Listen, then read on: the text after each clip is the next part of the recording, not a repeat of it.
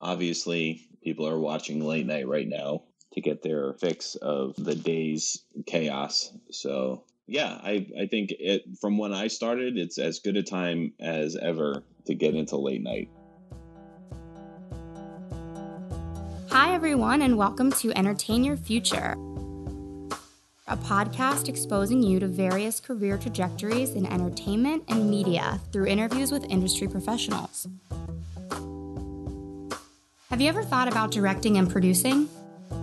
What about working for variety TV or late night comedy?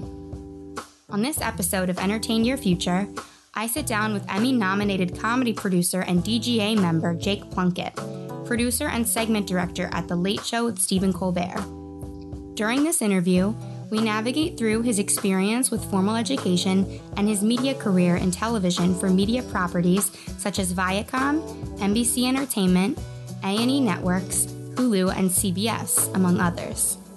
He will discuss his current role and expertise, the late night comedy landscape, and his experience beginning his professional career just before the 2008 recession.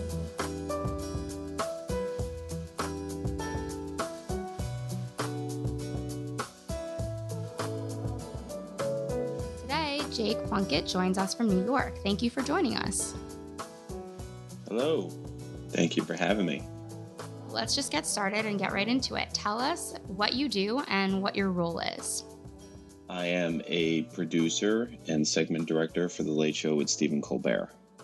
And what is a day in the life like? Uh, it depends. It depends on the news. It depends on what I'm working on. So I generally handle the pre-taped roll-ins for the Late Show. So I kind of work parallel to the show. I will get a, a script and uh, kind of break it down and shoot it uh, and edit it all while the show is going on, so that they can have a really amazing, you know, five to ten minute roll in to roll in to give Stephen a break once in a blue.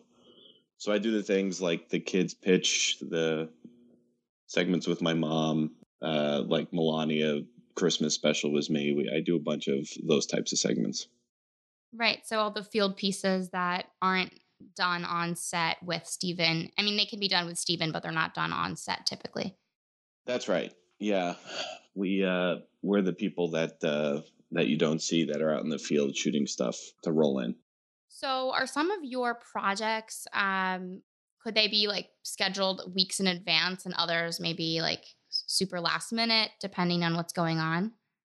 Uh, for sure. So I, there's actually an example that that happened recently. So I just did a segment uh, about a toy fair that was shot with a new correspondent that we literally were like two days before the toy fair uh, said to each other, "Why don't we just try this out?"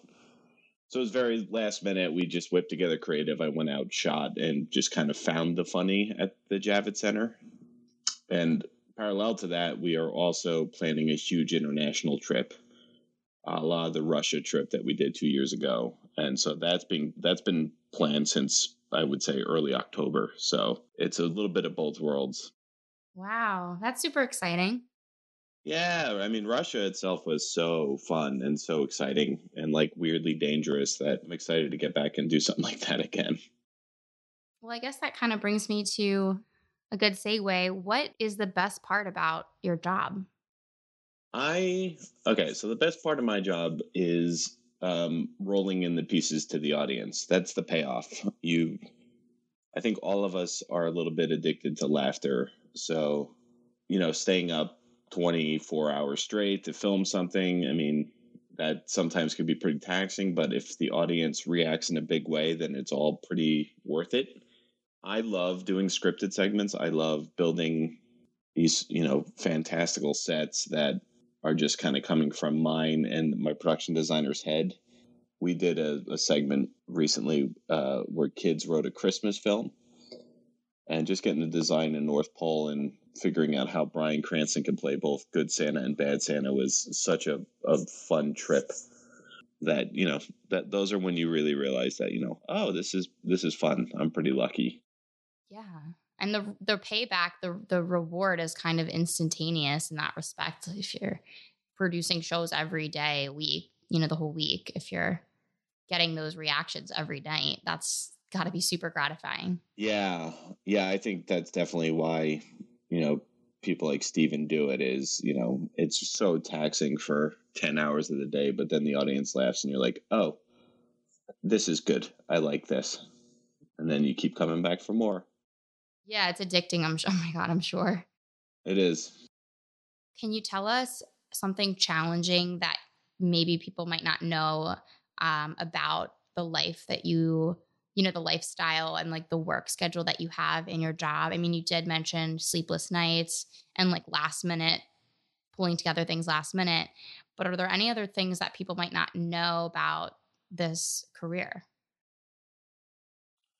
yeah you know i think the number one thing that's challenging about this is that there is no formula to what is funny we're always in search of finding a laugh I've definitely shot scripts that I thought were really funny that in the edit just turns out to be weirdly, you know, devoid of comedy. What I find funny is not exactly what you will find funny. What someone in New York City finds funny is not what someone in Idaho will find funny. So the most challenging aspect for me is trying to thread the needle so that, you know, people laugh. Because again if they don't then the payoff isn't there. And then you did stay up 24 hours straight to roll in a piece that the audience was like this sucked. It's a challenge especially with the nature of what you guys talk about almost every single night which is politics and politics being different or people having different political views across the country yeah, and then you bring up a good point with the politics thing is that the country itself right now is kind of in a dark period. So the other challenging aspect of, of our job is having to mine darkness for laughs every day. I know our therapy bills collectively have all gone up pretty substantially since 2016 because you're just always staring down the barrel of, you know, Donald Trump's America whatever way you lean, you can't deny that there is a lot, uh, a lot of material to be written about the current political state of our country. Yeah, it's pretty divided. Can you tell us about your experience with college and a formal education? Yeah, so I went to William Paterson University uh, in Wayne, New Jersey. I had known pretty early on in my life that comedy was kind of my bag uh, I grew up idolizing Saturday Night Live, and that was always kind of the goal was to figure out a way to get to that show. Uh, you know, I did school plays in high school, got some laughs in there, and again, once you taste the drug, you kind of get addicted to it. So I wanted to keep doing it. William Paterson University had its own television station that was also played throughout the community. It was like a community access channel. Um, on top of that, they offered me a, a full ride, which I was very interested in. I didn't want to pay a ton of money in student loans. So once I got the full scholarship, I was like, well, it's got a TV station and it's got a full scholarship. So we can make the best of this. And uh, I did.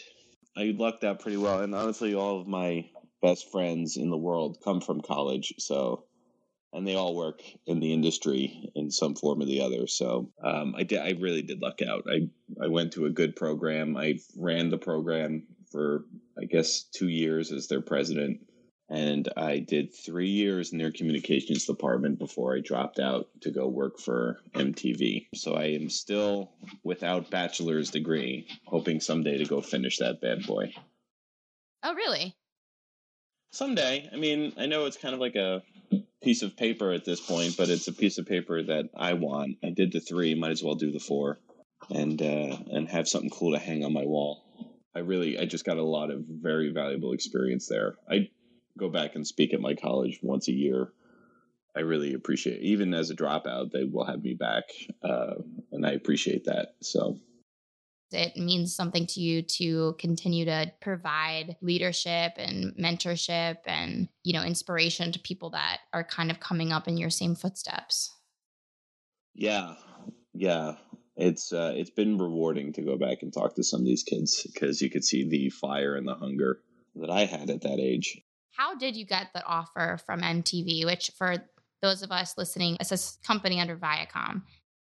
Yeah, it's that channel that used to be very popular and now has died a fiery death. I, I, um, believe me, I was there when it happened. It, it was a slow, long process that we have never recovered, or they have never recovered from now.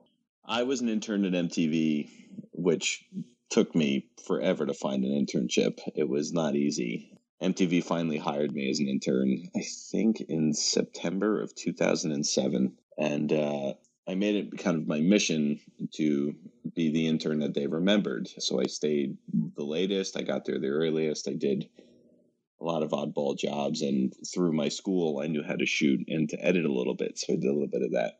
And then I guess in, you know, a form of good luck, one of the assistants there got let go and they were in dire need of a temp. And uh, this wonderful man uh, named Peter Trippett recommended me to be the temp. And so I did it. And the woman I worked for, Liz Gateley, who was the head of MTV at the time, or MTV development, took a liking to me and then just was like, hey, I want to keep you around. Uh, would you be my second assistant? And so I did that for a while. And the rest is history. I I mean, I got so so lucky to drop out at the time that I did because I would have graduated in June 2008 and by September of 2008 the entire world collapsed. So I I got very lucky with MTV. Did you have the support of your faculty or did you have the support of your family? Did you have the means to live in New York and pursue that career? Oh boy. Um, well, I don't think the faculty was super happy that I dropped out because I think they always want you to stay and finish your degree. But my dad, way back when I was looking for colleges, had always said to me, You're going to college to find a job. So just always remember that once you get the job, that's the end game. So when MTV offered me a job, my dad was very much uh, of the mind that, hey, this is what you went to school for. You don't turn this down. And so he, he ended up being right. So I lived in Paterson, New Jersey for the first six months of my professional career. And then I moved once the market collapsed. The rents in New York City went down substantially. And I ended up moving into this. I mean, I can't believe I lived in this place. It was a like a luxury apartment building in, on 45th and 8th in Manhattan. It was insane. It's an apartment that now, with my producer salary, I could not afford. Uh, but that is how much the market collapsed in 2008. And I literally had to pay three weeks of my paychecks in order to live there. So I, there were many weeks where I did not eat lunch and would have to occasionally skip dinner in order to, to afford living in this place. But that place allowed me to stay at MTV until one, two in the morning and still function as a human being the next morning. So it was a strategic move to move really close to the Viacom building so that I could be the one to work latest because they were firing everybody at that point. And I just wanted to make myself valuable enough to stick around and uh, wait out that I mean, that was just such a disaster, that whole 2008 collapse. It's really interesting to chat with you about like how you navigated that year specifically because with careers and graduating and going into a field, it's like important to know kind of what's going on in like the supply and demand of your of your field because if and like where what cities are affordable, you know it is back to being a very difficult job market as stands right now New York City. Went through a late night bubble uh, with Trump, and that has burst a little bit. They, there's been a little bit of a contraction in late night shows. Digital comedy has kind of collapsed on itself a little bit. A lot of these wonderful digital companies that were specializing in comedy have all folded up shop and uh, we lost one of the major networks in terms of development in New York City with IFC shuttering up. So we're back to not quite 2008 levels because not every company is hemorrhaging, but it is a thin, tight job market. And I know a lot of very good producers, including my wife, who um, is struggling to find work at this point. Not to scare you, it'll be fine. No, it's just it's just the real deal. That's just really what's going on. But that's all temporary. What several companies did you go on to work for after Viacom? Good question. Let me see if I can remember all of my companies. So I did I did MTV for about four years, five years, and then I went on to go work for Fox Sports One when they launched. And I did a ill-fated comedy sports show with Regis Philbin and Katie Nolan. Did that for about six months, and then went to go back to MTV to go work at MTV Two. And then from there, got a, a call from Saturday Night Live that they wanted me to come work there, and so I did about two seasons there and then was about to get married and didn't want to continue working that schedule because I thought it would affect my marriage in a bad way. And so I went to go work. I did a very short pit stop at Fusion and then went to uh, the nightly show with Larry Wilmore over at Comedy Central. Did that for about six months before that show started failing. And then uh, went to go work at Lifetime to go launch a digital comedy studio for them did that for about three months, got it up on its feet, and then I went to go work for Hulu doing Triumph the Insult Comic Dogs summer election special. So we ran the conventions, the RNC and DNC with with the puppet dog, and then from there, the Late Show Stephen Colbert called, and I got there and and basically settled down. I'm there for at least the entirety of this presidency, if not more, depending on how the Mueller report turns out. Well, so let's back up for a second. When you got the phone call from Saturday Night Live, you mentioned yeah. that that was something that was sort of a dream. That's right. Yeah, it was. That was the the goal, right? Was to get to Saturday Night Live, and I had attained that goal. And um, I can't say one bad thing about my time there. It taught me everything that I am as a producer today is because of Saturday Night Live. You do things in such a quick and almost nightmarish pace that any other place I've worked for since, it just feels slow. It feels like the pace is slow. So it's going to be very hard at this point to spook me in terms of timeline. We would get scripts on Wednesday night and we would have to have it on the air by Saturday. And these are giant music videos or, you know, African villages that are getting built um, in a parking lot in Brooklyn it was just it, it was always substantially difficult so back to our first conversation what is the hardest thing about being a field producer it's that every script is its own puzzle it's not a uniform studio show so i one week would get you know an african village that needs to be built in brooklyn and then the second I would have second week I would have to build an airplane set and on a soundstage in Brooklyn. That's just completely different in terms of how you how you would attain and accomplish both of those. So Sure. Sure. And the nature of it you being just a totally different timeline in the in, you know, every week, week to week, it's probably a lot different. That's right. You're listening to the Entertain Your Future podcast, and we'll be right back after this break. This podcast is funded in part by Drexel University's Entertainment and Arts Management program. Are you or someone you know looking for a college major where you can learn about the business of entertainment? Whether you're hoping to work in the performing, media, or visual arts, the Entertainment and Arts Management program at Drexel University in Philadelphia prepares students for careers spanning the commercial entertainment business and the nonprofit cultural sector. Through a combination of hands on, experiential learning in both Drexel's world renowned co op program and classes taught by practicing professionals, Drexel's Entertainment and Arts Management program will teach you to manage your own artistic career or to manage the creative process in this $2 trillion global industry. For more information, visit tinyurl.com forward slash EAM dash Drexel. Call 1 800 2 Drexel, or send an email to enroll at drexel.edu and ask about the Entertainment and Arts Management program. And now we're back with more Entertain Your Future. What didn't you learn looking back that you wish you had when you were in the midst of your formal education? Right. So I've kind of stumbled upon becoming a director. It was not always my goal but now that I am a director, I feel like it's the best fit for me. And with that, there are things that I wish I kind of learned in college to help me be a better director. And the number one thing is lighting.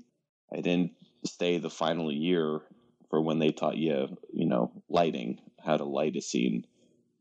And really, outside of audio, there's nothing more important to a scene than lighting. And you could even argue sometimes that lighting is just as important.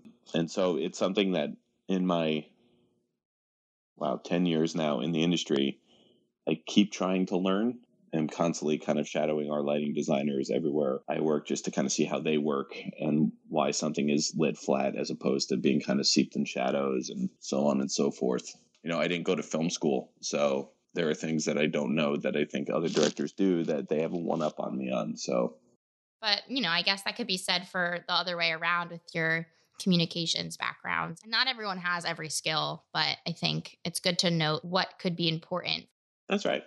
Yeah, I'll buy that. I'll buy that for a dollar. and then what skills or resources were important for you to have at the beginning of your journey?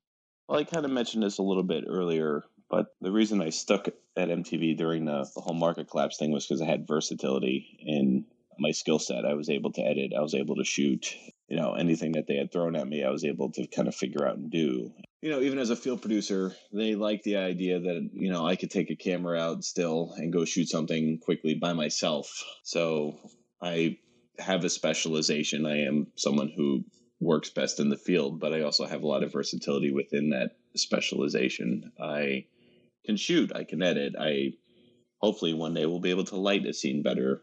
This hyphenation of resumes is actually pretty important now. People hiring don't want to just hear that you could do one thing, they want to hear that you could do a bunch of things and then one thing really well. When you started at Colbert, you started on in 2016, but right. with other you know, late night shows that you've done, and variety television that you've done. What is new and different about late night comedy now than when you started? And I know we dif- did briefly talk about the political climate in the country right. and in the world. What's different now about it? I think there's definitely been a push to have a diversification in voices. We're not just seeing, you know, a bunch of, of white dudes anymore. I mean, we still have that problem. There's still, you know, a predominance of of that, but like two Jimmys, for example, on different coasts, or yeah, yeah. Look, at the heart of it, there's still a lot of white dudes hosting these shows, but you're seeing kind of a rise of of different voices. Um, you know, Robin Thede had her show on BET. It was very, very good.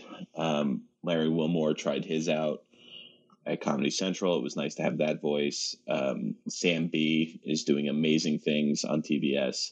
Trevor Noah is killing it.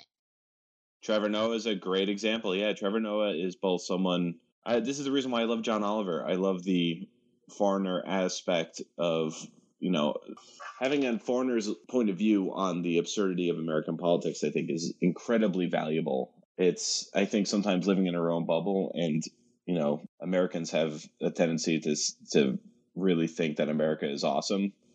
Uh, to have a, a, foreigner come and go, you guys are being a little dopey is is wonderful to me. And it's the same in the writers' rooms. I mean, you get you're getting these new voices coming in who just have a different view of America, have a different view of democracy, and that's important especially now, especially in the age of Trump. You want to hear from everybody because, you know, there are people getting really affected by this stuff. And if we're going to mine the darkness, you need to get a full scope of it in order to get the best comedy. I mean, I fully believe that if we are not getting everyone's point of view, then, you know, we're not doing our job. At Colbert specifically, do you think over the years, the last couple of years, has there been more diverse representation in terms of women and people of color in not only behind the camera and in the writers room but also with your guests that you bring that you're bringing in or I cannot speak to the guests at all because there are months that I go without knowing who was on the show. It's just not my world. But I would say in the writer's room and through talent representation in terms of who I work with, I'd say that's the case. Yeah. I think there's been a good push to make it so that it's not just one voice what about behind the camera in terms of like you know your standard g&e audio department all that? It's a good question. I haven't really pondered it but i think so. I use a lot of the same people that i've used for years so i guess it could be put upon me to try to try new people but i am to a fault a creature of habit. So if I don't have my same DP and my same audio guy, I feel panicked. Uh, but yeah, you're probably right. I could probably try new voices behind there. So when you go out into the field and are producing these field segments, are you in charge of hiring that crew and it doesn't have to be CBS people or uh, is it typically like CBS, you know, te- uh, people that are coming with you? No, it's not CBS people at all. It is um, it is my Rolodex that gets tested whenever we go out. We have to work within unions, obviously. So I have to, you know, if I'm doing uh, G and E or stagehands, it has to be local one. But uh, you know, you need your 829 designer, you need your IBEW camera person. Yeah, I mean, it's basically working within unions to fill out your staff to the best of your ability and to your comfort level. And I, it took me a year at the show to do it, but I have a, a crew now that I feel really happy with. That's awesome. Um, I know it's a challenge to to venture from the norm, even as a woman in this business. So last year I produced this senior project for my friend and she wanted she was the director and she wanted an all-female crew because she felt like there weren't enough women given opportunities to do sound and lighting on crews because people would sort of just pull their typical guys and like while there's nothing wrong with somebody who's so skilled at doing something and in high demand there's you know unfortunately what happens is just the opposite for the for the people that don't really get hired for those roles over and over and they don't in turn get that experience. It was a lot more challenging to fill audio roles and G&E roles and DP roles even because I think there was one girl in our entire film department at our school who was certified in the Alexa camera and our director wanted that camera and she had a previous like a class project the same weekend we were shooting. So like can you imagine? I mean, so um it is it is really, you know, I think important if it's you know, if possible to get women or people of color, people of minority backgrounds, you know, behind the camera because I think it makes for a more diverse crew. No, I I I couldn't agree more. And listen, I'm someone as a director who is constantly looking to his crew, asking, "Hey, is that was that was that funny to you, uh, or was that too far?" And um, you know, I have an, a, a lovely associate producer uh, who works along with me named Jessica, who has been invaluable for that because you know the male perspective and the female perspective are different, and there are times where I will say, you know, I I think this was funny. Well, she'll go, no, there's issues with that, and it's enlightening when you hear that stuff and it, you have to take into account. So I agree. Um, diversification of crew helps you with that. It kind of keeps you in check. Yeah, I think it helps you put out a better product, but agreed. All good things to think about. Is this a good time to get into variety and late night TV? Yeah, it's as good a time as there ever has been. Obviously, people are watching late night right now to get their fix of the day's chaos. So yeah, I, I think it from when I started, it's as good a time as ever to get into late night. There are a lot of late night shows, and generally, with again the darkness of the world, I think there's some turnover too. So yeah, I would say yes. The answer is yes. It's a good time. And then New York or LA, or does it matter? Well, I have made a, a deal with myself that I will never, ever, ever move to LA. So if there is, if you need an, uh, some sort of example that says, hey, I don't have to move to LA to make it, um, I would like to offer myself as an example of that. I wouldn't say I've made it, but I would say that I've I've given myself a decent enough career in New York without having to move to LA. I, I hate LA. Uh, personally, I don't like the amount of sunshine that they get, and uh, uh, the weather's too nice, and I there's just so much traffic, and the people out there are just not New Yorkers. I like New Yorkers better. In terms of late night, it's pretty it's pretty well split. We have a, a good amount of late night here, obviously with Sam Bee and Colbert, Oliver, Jimmy, Seth. There's there's a healthy amount of late night here. LA has more probably opportunity in general outside of late night. I mean, they have Conan, they have Corden, and they have Kimmel. and probably a bunch of other late night shows that I don't know about. I think that New York makes you scrappy. Uh, I've always thought that. I think that's a, a big reason why I like staying here is because I feel like if you could get it done in New York, you could get it done anywhere. I've worked in LA, and I think even sometimes the LA people are like, why is your pace so fast? It's because it's the only way we know how to do it. You know, we I grew up in a lot of non-union settings, so it was a lot of we have to rush to get this done. It it just, in my opinion, makes you a little bit more resourceful because New York inherently is not as easy to produce stuff in. We don't have the amount of sound stages and infrastructure that LA does. So that said, if you like sun and garbage people, go to LA and you will have a great career. And and I won't miss you everyone's experience is different. And I think to be able to say, I have a great career in New York and I didn't have to go to LA like everyone and their mom, that's really cool. And I think people will relate to that a lot. They are an East Coaster at heart and they, they uh, operate at an East Coast speed. That's, you know, it's, it's important to take into account. Yeah, I mean, that's my thing, right? Is that I my entire family is from the East Coast, so I didn't want to leave them, and so I, I just made I made a deal with myself that I would stay out here, and it's worked out. How can people get their feet wet in field producing or comedy?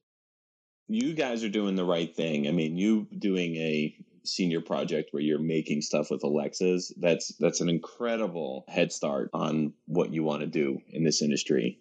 It took me until Saturday Night Live to get comfortable with Alexas. You're getting comfortable with Alexas in college. I mean, that alone is a pretty scary heads up. The biggest advice for me on uh, to give to you on that is to just keep creating stuff, keep giving yourself a puzzle that you have to solve because um, that is field production. It's getting a puzzle and having to solve it in the most economical and efficient way possible. That is the definition, in my opinion, of a good field producer. So you create stuff on that your meets own. the quality. Sure, but you're not going to get that right away, right? Like you're going to you're going to need someone to smack you around a little bit because everyone has it. I mean, I got smacked around really handedly at MTV in terms of finding out what quality or standards they wanted that I would have to ascribe to. Um, my first show I ever worked for was Nikki and Sara Live. That was a crash course for me in terms of what is good TV quality field pieces. Um, and I was working predominantly with green screens. Every place I've I've worked, I mean, even Colbert, I Colbert gave me such a lesson in, in narrative field piece that I'm still learning. I mean, and that's the other thing is that you're always going to be learning because this is never it like I've said, there's no formula to comedy. So you're constantly learning these new tricks that these really smart people who've done it for years are kind of telling you it's this their secrets to the trade. So at Colbert, I've learned kind of how having a piece with a beginning, middle, and end really means a lot. Because other places I've gone, it was all very joke based. I mean, Triumph was all about getting the best joke, and his pieces were just hilariously funny. But you know, there was no narrative arc to them, not really. It was just all about doing a bit. Colbert sat me down and was like, I want you to think about what the motivation is, why we're here, and what we're trying to say. And that was that was a big deal. You're gonna you're gonna need to take a lot of jobs that are just at the MTV Vice type level that is going to teach you how to do stuff on the cheap and and gritty, but do it well, because that's going to go a long way for you in terms of learning how to field produce. So that is my most valuable lesson in MTV is how to get stuff done very cheap, very fast, and still have it be TV quality. And I know Vice is is big on this right now too. And then you graduate to these bigger places, and then you keep the lessons from MTV and you take them with you. Um, and you could look at my career as kind of an upward trajectory of that. It was MTV, it was Fox Sports One, then it was MTV Two, and then I got a big break before many people even would think of getting one. SNL plucked me at a pretty young and, you know, admittedly green age. And then I kind of built my way up from there. But it's those Viacom, Vice type shows that that's where you learn. That's where you make your bones. And they know that. They know that they're going to get youth and they're going to get paid as a youth. And uh, the experience is really the big lesson and the big valuable asset that you take from there. And it's, it's fun. It's the first five years are the most fun because there's less of a jaded attitude toward it. And, um, you're just learning you're being molded as a human being i mean that's really cool and that brings me to my last question could you describe for us the late show apprentice program now this late show apprentice program is is a pretty awesome thing i know the two apprentices that work there now they're wonderful wonderful women and uh, it seems like they get a lot out of it you pretty much get a run of the whole show you get uh, in bed time with the cold open team um, and the cold open team has to do uh, basically the pre-tapes that start off the show every night. So I mean, no one grinds more than those guys. You get embedded with the talent team, so you get an idea of how we take care and book our celebrities. You get embedded with the field team, and you know it's my world, and, and you know they just get kind of embedded with other departments, and you get a full scope of what the late night experience is. And I think through that apprentice program, you kind of hopefully figure out what it is that you know you're best suited for. Jake, thank you so much for joining us today. It was such a pleasure having you on. Yeah, thank you so much. That was Jake Plunkett, producer and segment director at The Late Show with Stephen Colbert. You can take his career advice into consideration when navigating your own career, whether it be while you're still in college or if you're already in the working world. Today, he talked with us about turning his MTV internship into a full time offer during the recession, diversification in voices among late night hosts and crews, and touched on how American politics has shifted late night comedy in the last several years. Jake really took us through his career and how he learned new skills and found his way with each different show he worked on. You too can laugh along with segments of content directed and produced by Jake and his team. Tune in to The Late Show with Stephen Colbert on weeknights during prime time on CBS, or catch clips on YouTube and the CBS All Access app.